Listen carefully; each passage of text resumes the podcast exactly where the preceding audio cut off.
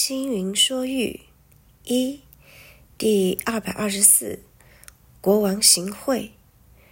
过去有一对孤儿寡母，家徒四壁，一无所有。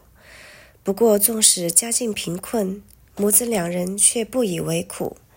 他们以佛法作为精神的食粮，在朝暮课诵、研读佛经中获得许多法喜。在他们生活的国家里，有一位无视人民困苦、成天沉迷于酒色玩乐的国王。每天虽然荒淫无度，但是随着岁月的推移，看着自己逐渐苍老的面孔，国王也感受到死亡即将降临，内心不由得胆怯起来。某天夜里，死亡的恐惧再度浮现，惹得他彻夜难眠。一心只想摆脱死亡恐惧的国王，突发奇想：我今生做尽坏事，不问百姓疾苦，死后必定堕入地狱。何不趁着有限的生命，先聚集全国金银珠宝，日后用来贿赂阎罗王，必定可以免去罪业。隔日，国王就命大臣在全国各地搜刮钱财，并且下令上至王公贵族。下至贩夫走卒，举凡私藏一文一钱者，就处以死刑。就这样，经过了三年，举国上下都已经一贫如洗。但是国王仍嫌不足，又谎称只要有人拿出一分一毫，就将公主许配给他。这对母子早就不满国王的恶行，儿子为了借这个时机进谏。便告诉母亲：“父亲往生时，我们拿了一枚金币，让他含在嘴里。现在我将这枚金币拿去贡献给国王。母亲，您觉得如何？”母亲听后点头答应。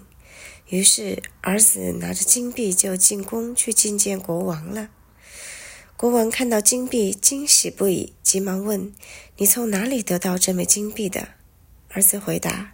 这是我从先父嘴里取出的，当时打算用来贿赂阎罗王，但今日听闻国王将以驸马之位换取钱财，因此费了好大的力气，才从坟墓里挖掘出来贡献给您。国王又问：“你父亲往生多久了？”“十一年了。”儿子回答。“难道你不用再贿赂阎罗王了吗？”国王疑惑地问。儿子见时机成熟，就说：“佛经里说，善恶有报，福祸如影随形。国王，您相信吗？”国王点头称是。这么说来，个人所作所为必然是要自己担当，花钱贿赂阎罗王又有什么用呢？见国王听后神情落寞，儿子接着又说：“不过，国王啊，您今生……”得以为王，就是因为前世行善积德的果报。往后您又以仁心仁德治了国，相信来生一定还能再做国王的。儿子的一席话，听得国王非常欢喜，从此开始施行仁政。先是下令大赦狱中的囚犯，并且退还搜刮而来的钱财，最终获得了人民的爱戴与拥护。所谓个人吃饭，个人饱；个人生死，个人了。一个人的因果业报，谁也替你不了。在生的时候不肯好好行善，要想求得善终，又谈何容易呢？因此，人生在世，不必计较寿命的长短，重要的是把握现有的生命。做更多有意义的事情，提升生命的价值，以改变自己未来的命运。第二百二十七，建屋与卖屋。我们每日汲汲营营于工作赚钱之余，是否思考过，活着究竟是为了谁？为了什么？又该如何为自己规划？如何运用自己所拥有呢？有位富翁盖了一栋新房子，落成以后，宴请宾客共同庆祝。宴席中，富翁将所有参与建筑的工程师、木工、瓦工、水泥工等全请到中间的首席，却让他的儿女坐在下席。亲朋好友看在眼里，觉得富翁的想法很奇怪：怎么让工人坐在上座，自己的孩子反而坐在下座呢？富翁解释道：“大家有所不知。”我这一栋大楼能建成，必须感谢在座这些木工、瓦工们，是他们为我建造。而我的儿女们将来如果不懂得珍惜，可能把我辛苦攒来的家产都败光了。所以，建造房子的人应该坐上座，卖房子的人坐下座。富翁说得真切，许多父母。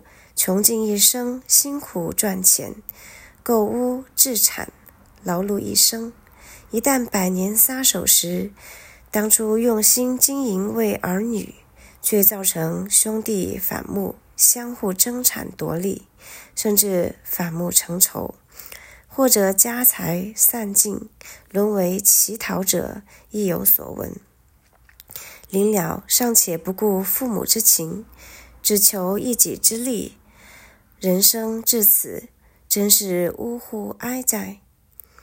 手中的财产必须懂得运用，才能发挥最大的价值；生命的财产必须懂得运用，才能活出精彩的人生。有些人整日赚钱、存钱，却不会用钱，也是枉然。就像拥有大厦良田，却不知运用。